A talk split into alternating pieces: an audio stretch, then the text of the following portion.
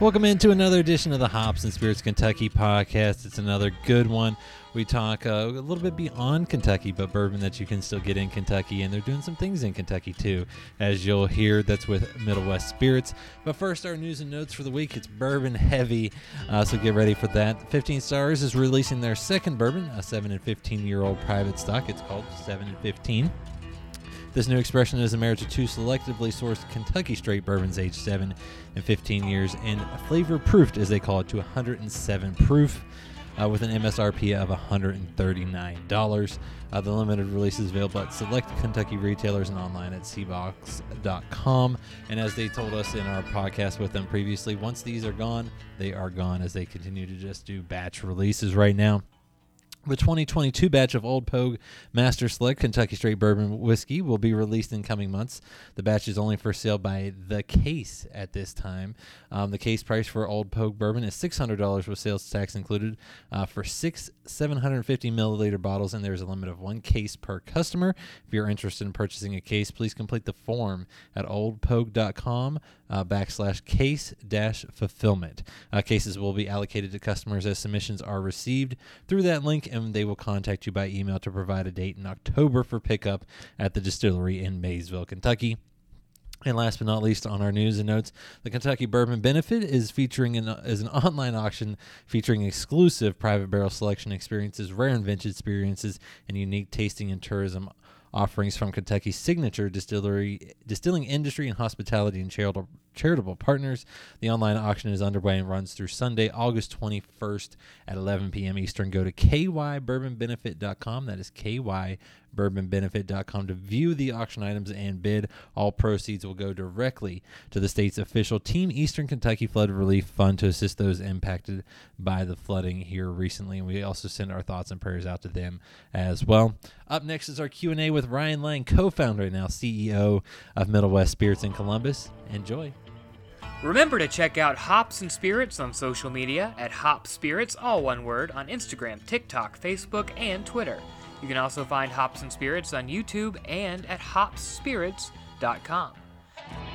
Joining us here for our Q&A on the Hops and Spirits Kentucky podcast is just slightly beyond Kentucky, up the road in Columbus. Ryan Lang, co-founder and now the CEO of Middle West Spirits in Columbus. Ryan, welcome in. Thank you. Thanks for having me back on. It's good to see you. I, I, appreciate the time. You've been on the bar conversations a few times, and, and we've had a lot of fun there. Learned a, a, lot. And for those that may have missed those, or maybe new to this this podcast, and the Cliff Notes version, tell us a little bit about yourself.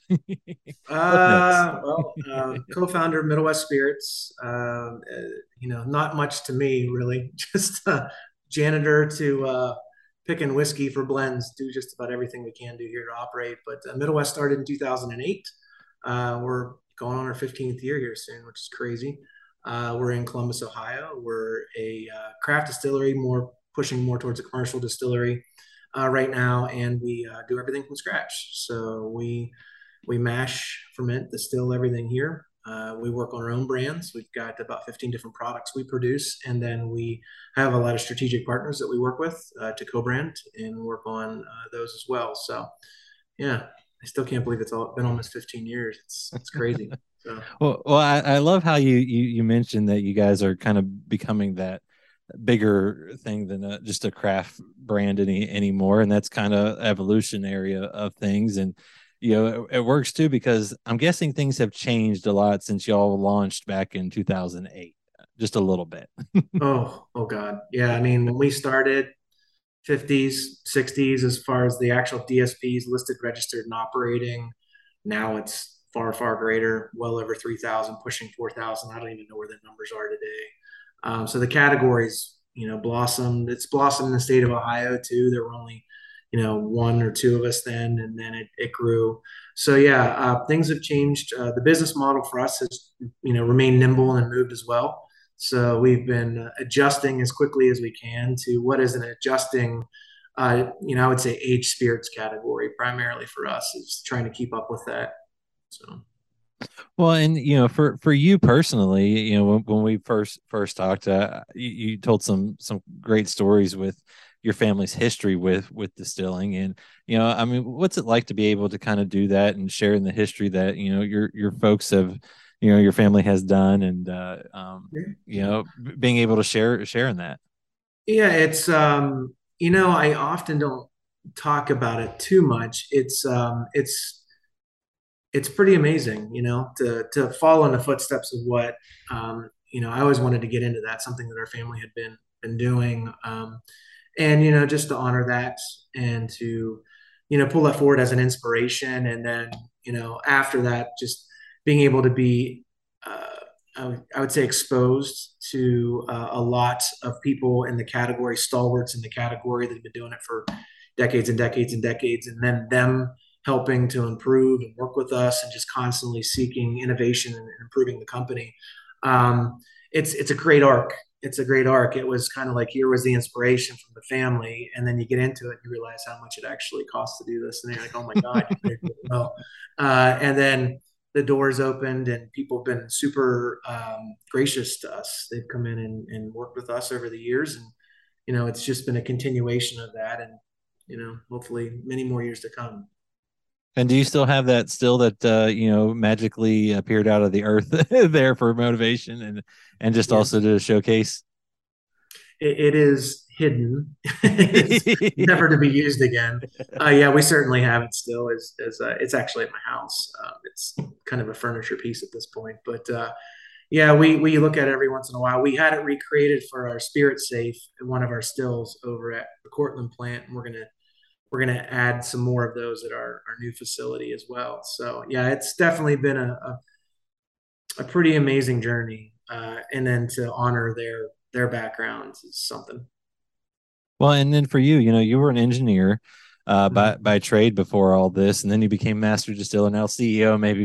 We'll, we'll, we'll say uh, part of the the tasting team, blending team now, as your your roles have uh, evolved over over time and over our chats. I mean, did you ever think this was going to be something that was going to happen? I mean, obviously that's the goal, but to see it come to fruition is a totally different thing. Yeah, I would say um, the velocity of the changes was not anticipated. It happened quickly. Uh, I know we say 15 years, but it did happen fast. The, the, growth. Um, I would say the objective for what we had intended to uh, do was always there. There was always a plan for that, and we're very matter of fact about getting to our objectives every year. Um, have we hit them every year? No. Um, have we shot past them some years? Yes. So we've been real nimble in that, but there was always a very clear objective of what we wanted to do almost from day one. Um, how we got there, capital wise, raising money, doing all that stuff, it, it morphed over the years. But you know we're proud to say we're still you know family owned and independent. So that that was tough much much tougher than than some other routes. Uh, so yeah I, I think as far as getting to where we are today and where we're about to go over the next you know 15 20 years what we're planning what we're laying up what our long-term goals are was always the case unfortunately it is whiskey and it takes a while. you do something today, you kind of gotta wait. Uh, but uh, all the adjustments we've made, all the quality improvements, all the adjustments of barrels and grain and yeasts, and seeing that to start now, and some of the products that are a little bit, they need a little bit of a longer age on them to start to come to fruition. You know, to validates what we were doing. Now it's about continual investment and time and, and putting resources back to where we're going to go. I, I think the the biggest underestimation was it just you know the whiskey category took off right so when we started it was yeah it's kind of there it was growing it was going and then poof it just really started to accelerate and it continues to accelerate. Any dark spirit category is really accelerating. Heck tequila's really flying up the boards now as well. So um yeah it's it's uh it's been a wild ride. Well, and, and in some instances, uh, luck luck works out, and that you guys timed it timed it just right to yeah. be able to have some of those older aged spirits that that are yours, and you know, and you're not having to do what a lot of other folks have to do, and that's either blend uh, sourced material with their younger stuff or not. And you know, when you're creating your your blends, and you know, you're um, you know, you're using grains, some interesting grains what's it like sourcing you know locally and regionally and why is that so important to to y'all? Because that's something you've always done. Yeah it's it was actually it's a you know what i was just mentioning it was one of the pillars of the company out of the gate was okay my family was in agriculture You know, I grew up in a small town in Pennsylvania. We had farms, uh, dairy primarily. Um, the dairy was sold off, and then we kept the ground and, and managed the ground as a family. And uh, you know, I've always been around. I mean, when you're surrounded in a town of 2,500 people and you're surrounded by farms, you just there's no getting away from it. It's all around you. So why not take that as a as a stance and go after the agriculture? Uh, fortunately, Ohio is exceptionally fertile for just about anything. Um, the soil here is uh, very different, north, south, east, west. So we had a we had a palette to play with. Uh, then on top of that, we have a lot of farmers that we work with directly that were allowing us to get really creative with the grains that we were actually uh, turning into seed and therefore turning into um, products for us to actually produce whiskey from or, or vodkas or gins and whatnot. So we, we're very lucky in that respect. Um, it's, they say terroir, you've heard it. It is a thing. Um, it really does affect, we've grown wheat up North Ohio. We've grown wheat in the southern parts of Ohio and the distillate's completely different. Batch recipes are the same yeast are the same, processes are the same, the output is different. And that goes for different styles of corn, different styles of rye, different styles of wheat. It really depends upon the seed you're growing and then where it is grown, how it is treated, how it is managed. So we've played with that a lot over the years, and it's kind of been our thing. Um, you know, uh, we we honor what Kentucky and Tennessee, and then obviously MGPI slash Seagram's has done over the years. Stalwarts, have set the bar and the standard. It's an exceptionally high standard in the category, no doubt. But why don't we try to do something a little different? Why don't we try to go after that? Why don't we try to, you know, do a pumpernickel rye base? Why don't we look at the corn that we're growing for a Michelone Reserve and make a four grain that's a wheated but has you know a little bit of rye and what would be a traditional wheated bourbon. So you know we've gone after those to you know create our sort of uh, calling card with stuff, and then we were fortunate enough that Speyside decided they were going to set up camp in our backyard too. So Speyside uh, put a plant in Jackson, Ohio, uh, and uh, we have access to Ohio grown uh, oak now. And with what they do from a processing standpoint, we've been able to even make adjustments on the barrels and how they're treated before we get them, before we actually fill them with whiskey. So it's been a whole um, agriculturally focused uh, basis for making wh- whiskey. And we're fortunate in that we don't need to make billions of gallons right? So we can make adjustments on the fly. Uh, we can work directly with farmers. Not to say that the large guys can't but i mean the the sheer volume that they go through from raw materials is staggering so so there's a little bit of a benefit in that we aren't don't have those volumes so um, yeah we've been fortunate to be here and have that as kind of a staple of the company and uh, now you're starting to see the fruits of of that labor over the years uh, coming out in the products. Well, and you touched on this too, because you guys use some unique to me type type stuff. The one that always comes to mind is the the dark pumpernickel rye, which mm-hmm. I is one I think my favorite. And you know, how does you know using that impact the the flavor profiles for you? Because obviously there was something in that the red the red uh, uh, wheat or winter wheat, I believe. Um, you know, what was it that drew you to those things and to go and use those when maybe others wouldn't? Um, uh, you know, honestly, uh, we we tried a lot of the standard stuff, and and the distillate that came from the products was, you know, what we expected it to be.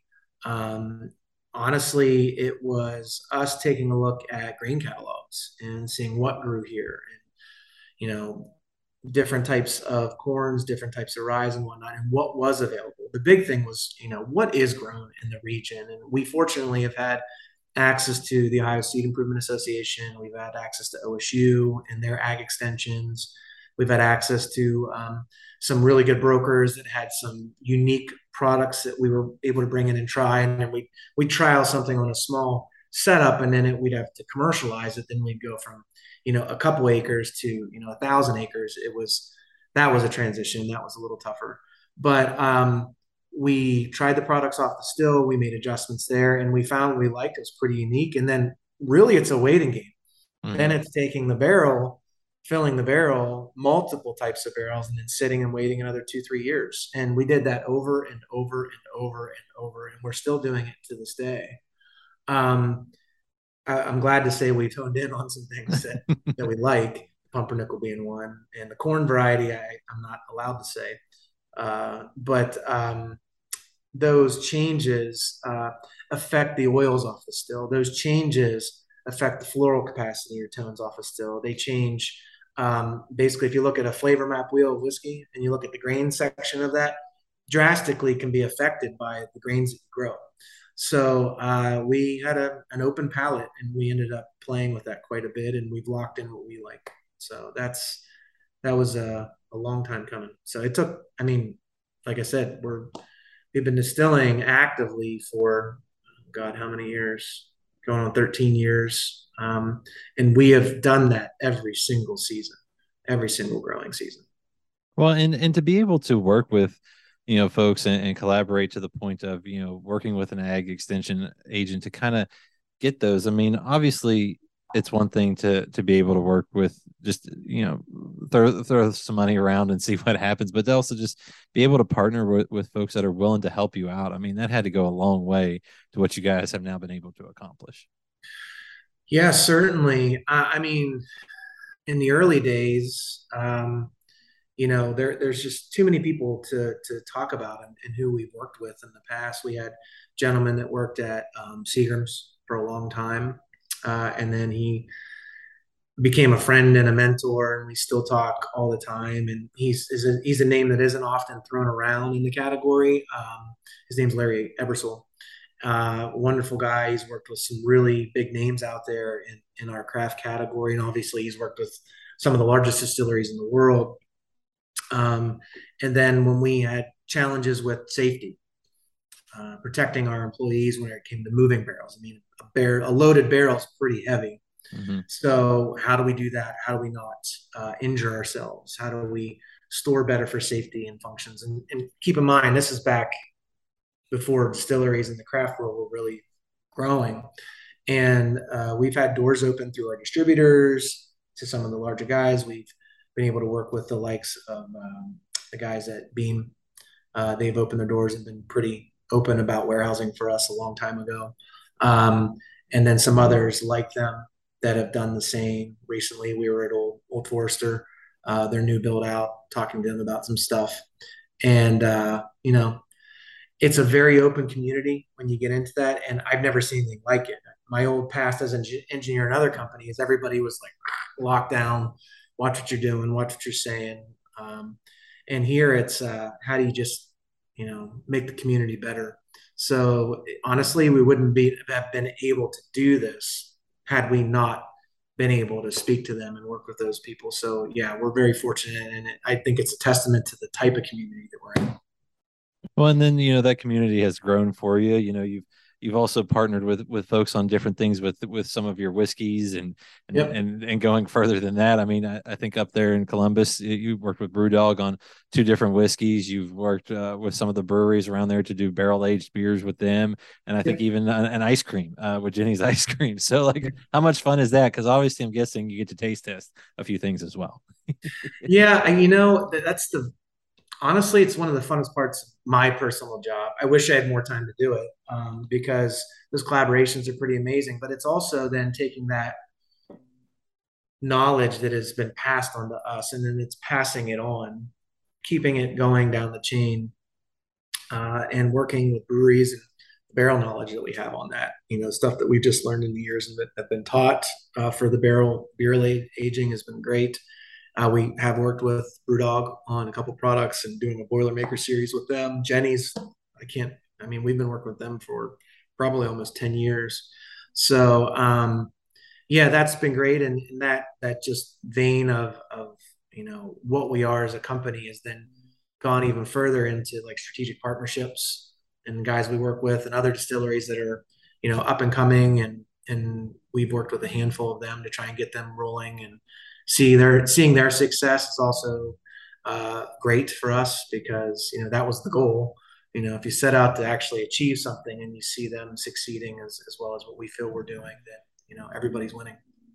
Well, I, I was going to say that, and this kind of goes for, for probably both my next two questions because I've had Horse Soldier Bourbon on uh, on the mm-hmm. Spirits Kentucky podcast in the past, and they talked about you know that teaching uh, that you know that you were able to go in there and while you guys, you know, weren't exactly doing everything for them, you were still passing along knowledge so they could do it as they w- they would go. And then I've seen you, you know, talking to classes at, at the university and and the schools there. I mean, what how important is it for you since, like you said, you got that knowledge passed to you to now share that with, you know, quote unquote, the next uh, wave of, of distillers and distilleries? Yeah, I, I, think it goes back to the earlier communication on on the community. Um, it's it's kind of your duty in some respects to carry it on uh, because there really isn't a university for this. There's no hey, go to the you know University of Sussex to learn how to be a bourbon producer. There, there I, I, think some of the universities are, are working on that. Um, I don't know that if that's been completed or yet or not, to my knowledge.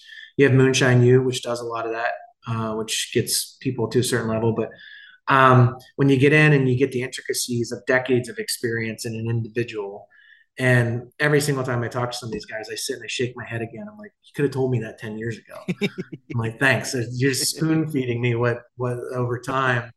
Um, so that knowledge base, if you don't continue it on, that tradition uh, can be lost. So very easy transition to some of the guys that we work with, and we'll continue to. I don't.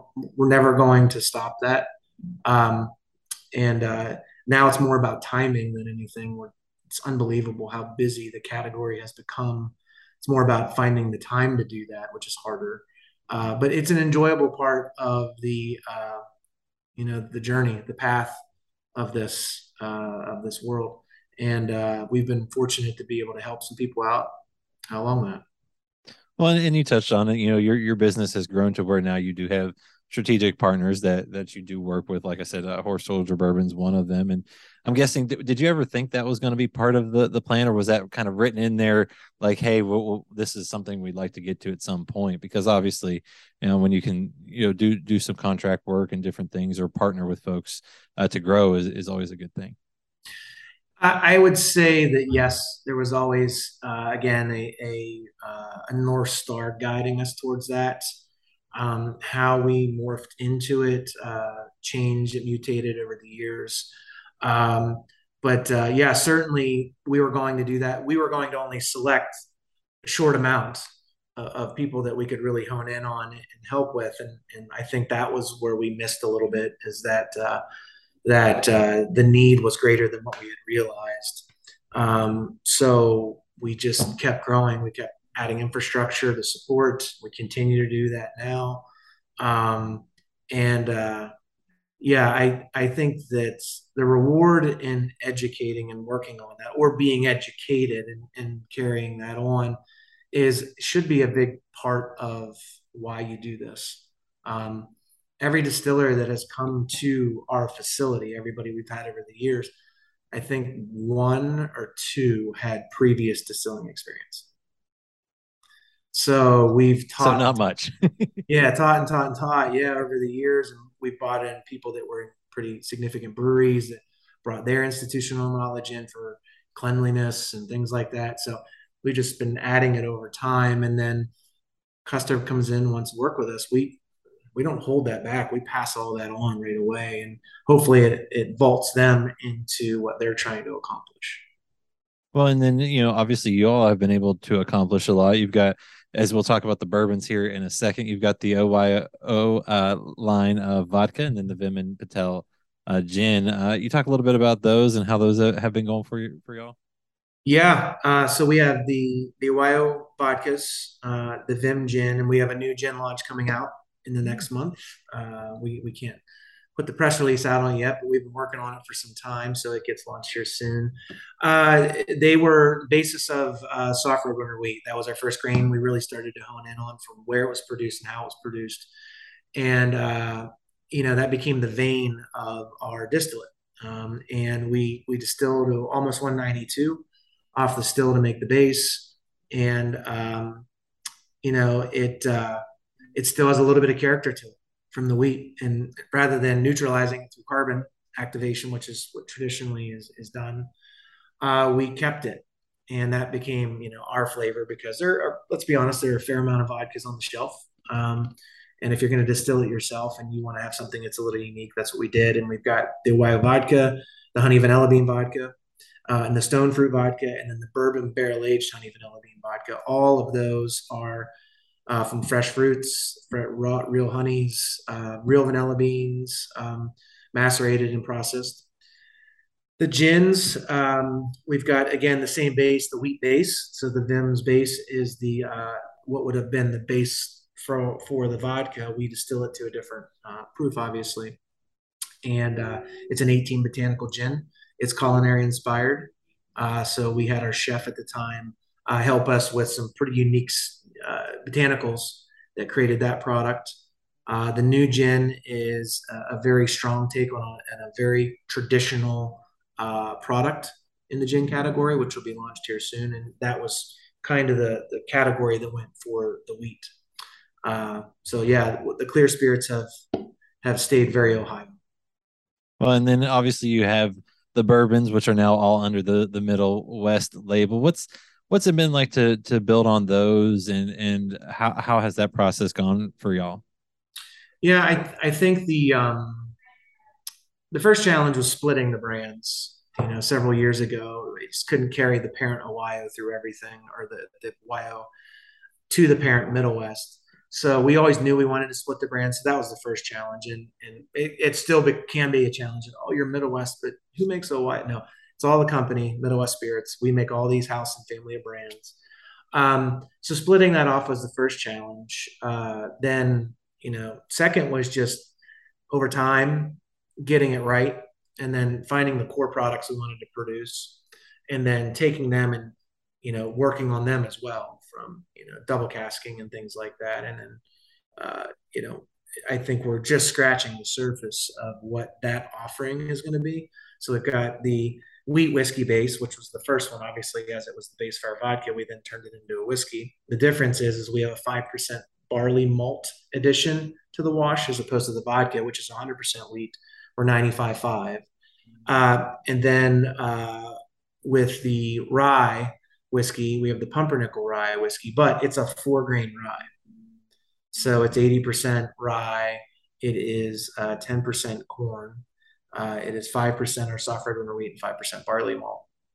And then we have the Michelone Reserve bourbon, which is the four grain bourbon, which has been, I would say, the most challenging for us to get right. The balance of the rye, uh, to the wheat has been you know challenged, but the adjustments we've made four and five years ago are now starting to come out in slow amounts and greater amounts here soon.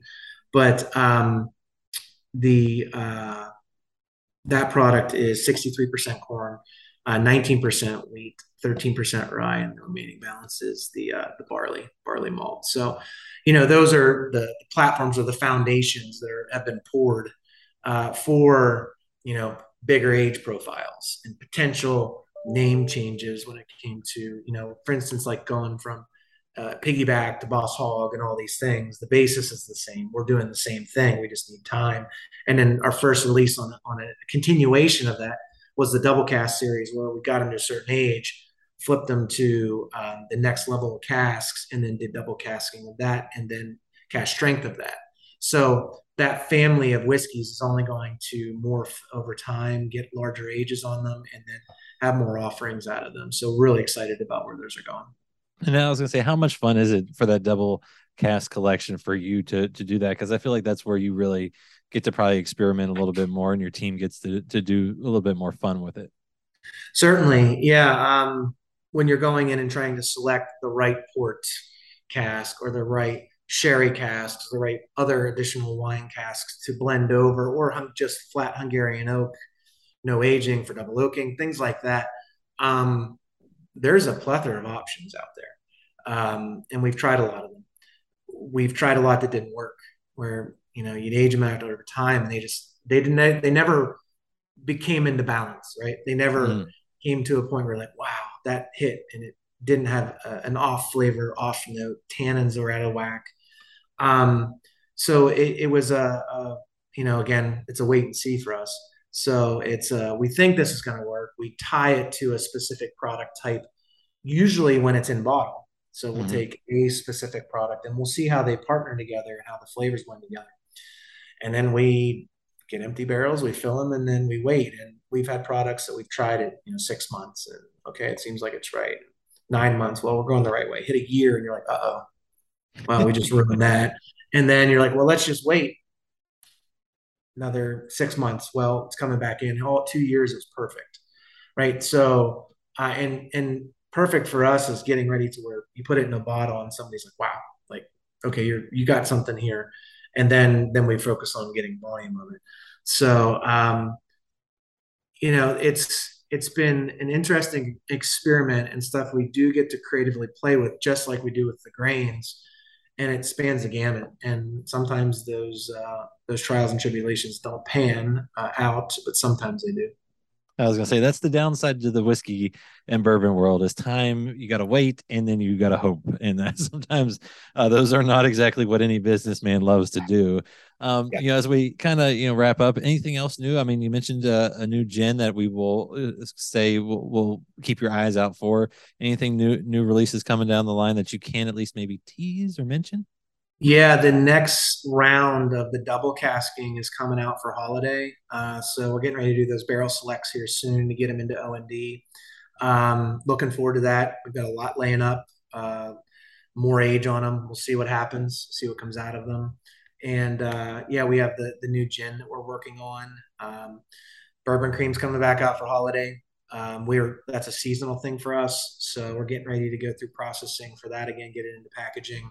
Um, and then uh, yeah, next two years we're working on some different styles of whiskeys and some cross pollinated products. I'll mm. say uh, that will be real interesting. Uh, I would say they're not at their they're not beyond their R and D phase yet. gotcha, gotcha. so we're still working. I, I, love that, and, and I guess my last question for you is: obviously, you've got the expansion that you guys have been going through, building out. I mean, what's the future hold for you in Middle West, and kind of what's on the horizon as far as just the the big picture? Yeah, um, I think the big picture is continuing to reinvest in our, our people uh, and our facilities. Um, we're fortunate that with the velocity that we've had, um, we're able to start focusing a little bit more. Um, I mean, we we still want to push as much as we can in getting people trained and, and operating properly, but you know that's going to be far more of our focus than it's ever been over our last 15 years. So really excited to get into that uh, internally. Mm-hmm. Uh, so that's that's our path forward on, on the internal side. Uh, externally, yeah, uh, adding barrels as many as we can. Um, there's obviously a, a, barrel issue in category, which I'm sure you've heard about.